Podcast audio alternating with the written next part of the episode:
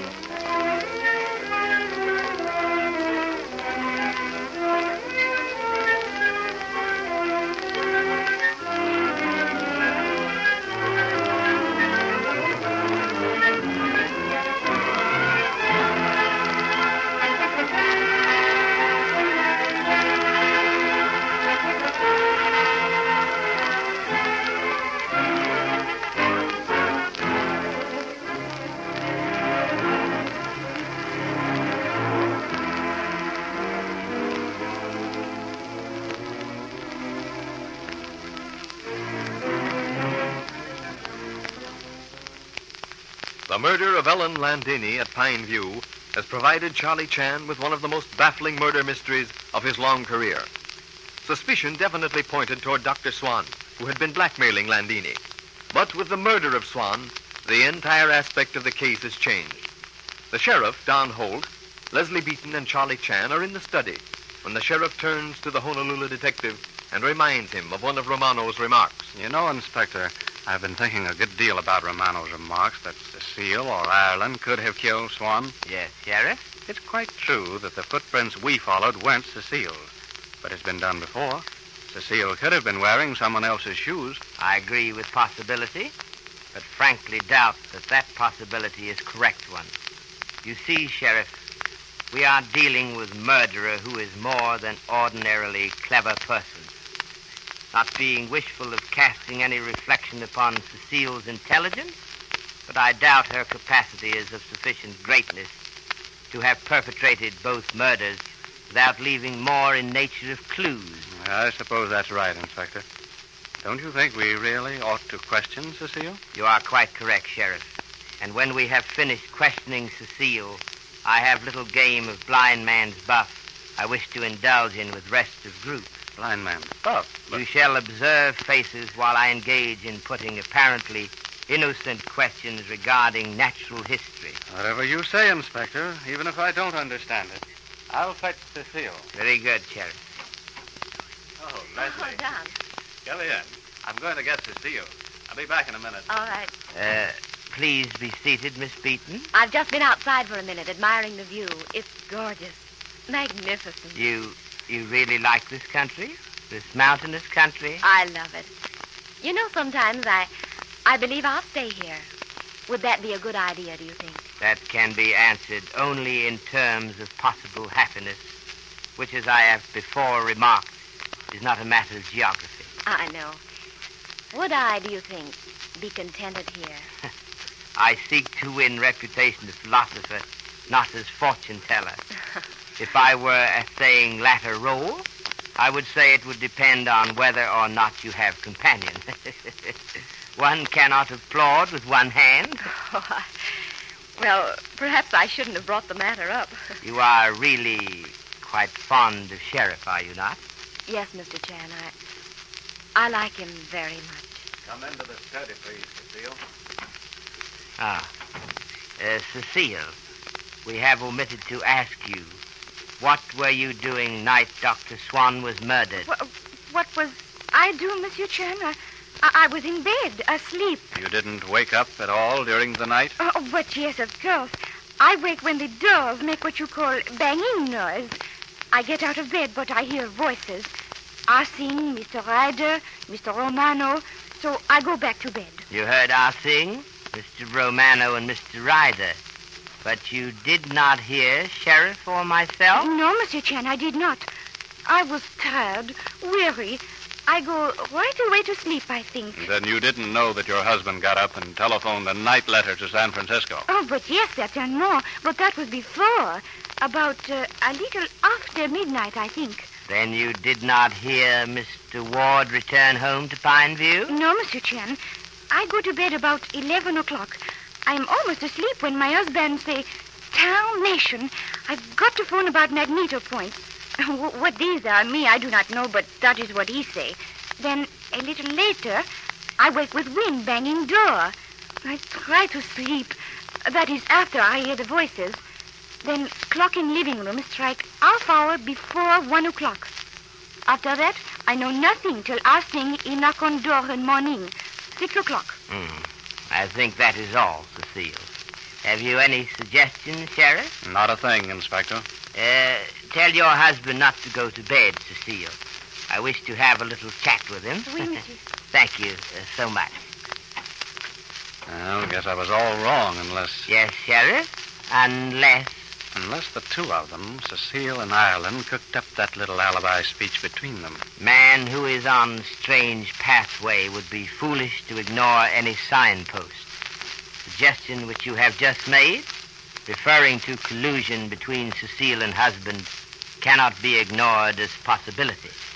But now, I ask cooperation of both of you. Granted in advance, naturally. Anything at all to cooperate, Mr. Chan. We shall pretend that we have been discussing trees. Trees? Yes, Sheriff. You, if you will be so kind, will try to catch expressions on all faces as my innocent questioning progresses.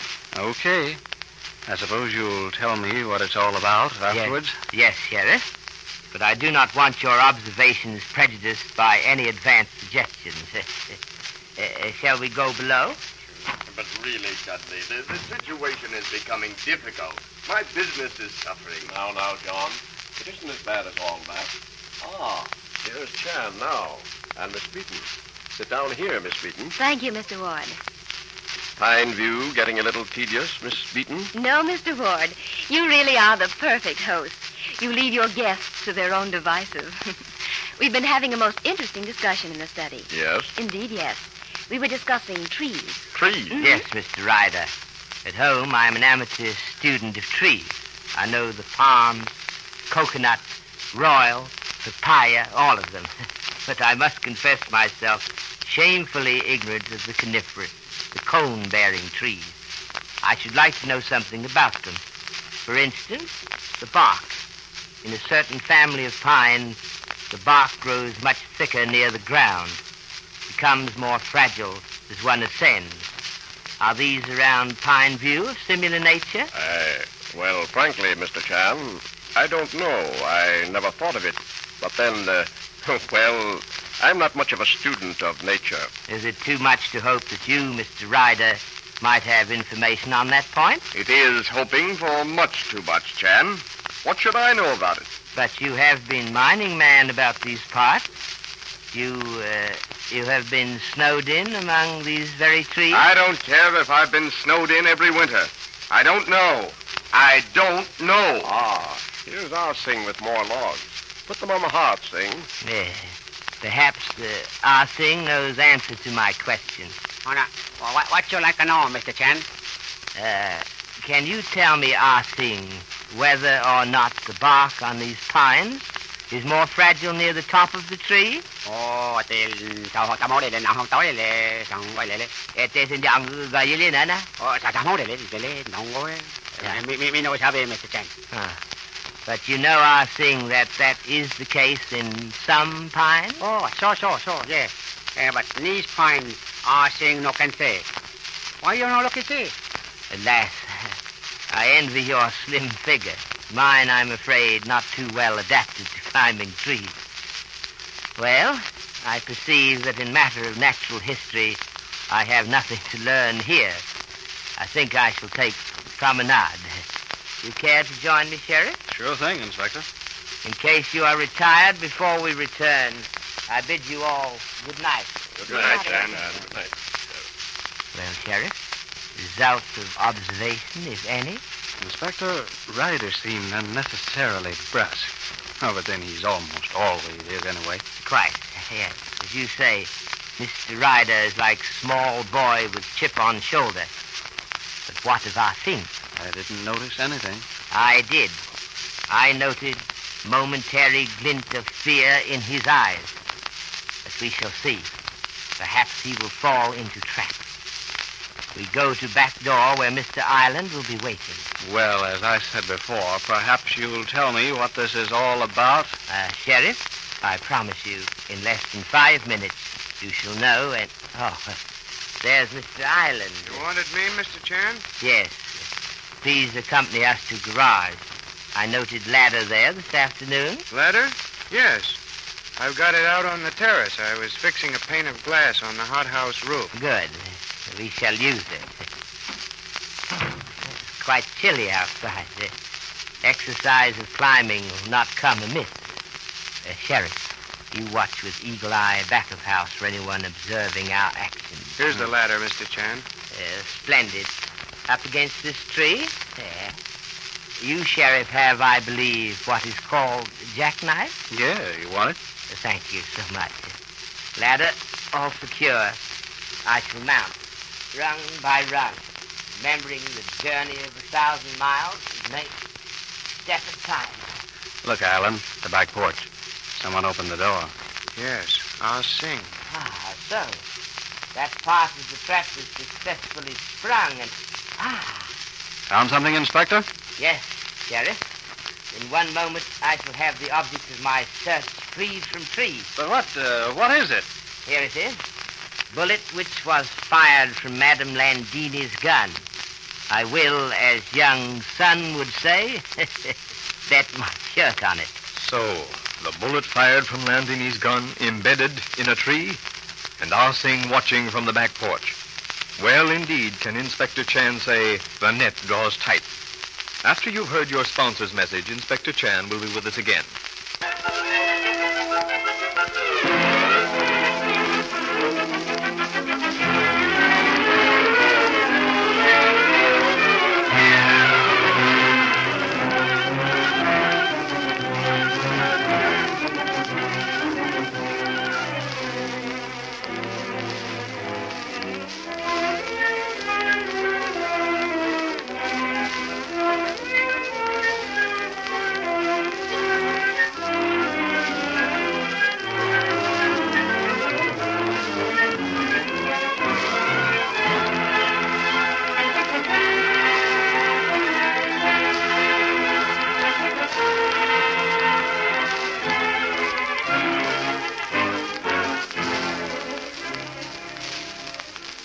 Chan, these little gems of Chinese philosophy are much appreciated. I knew you'd be pleased to learn that. I am honored as well as pleased, Mr. Wilson. Some men strive for riches and find the flavor of their success bitter to the taste. Other men desire power, but find that in their very strength they have disclosed their weakness. Still more seek fame, only to learn that fame and bitterness go hand in hand. If man can look back on life's work and find that he has been trusted, that, my friend, is life's greatest reward.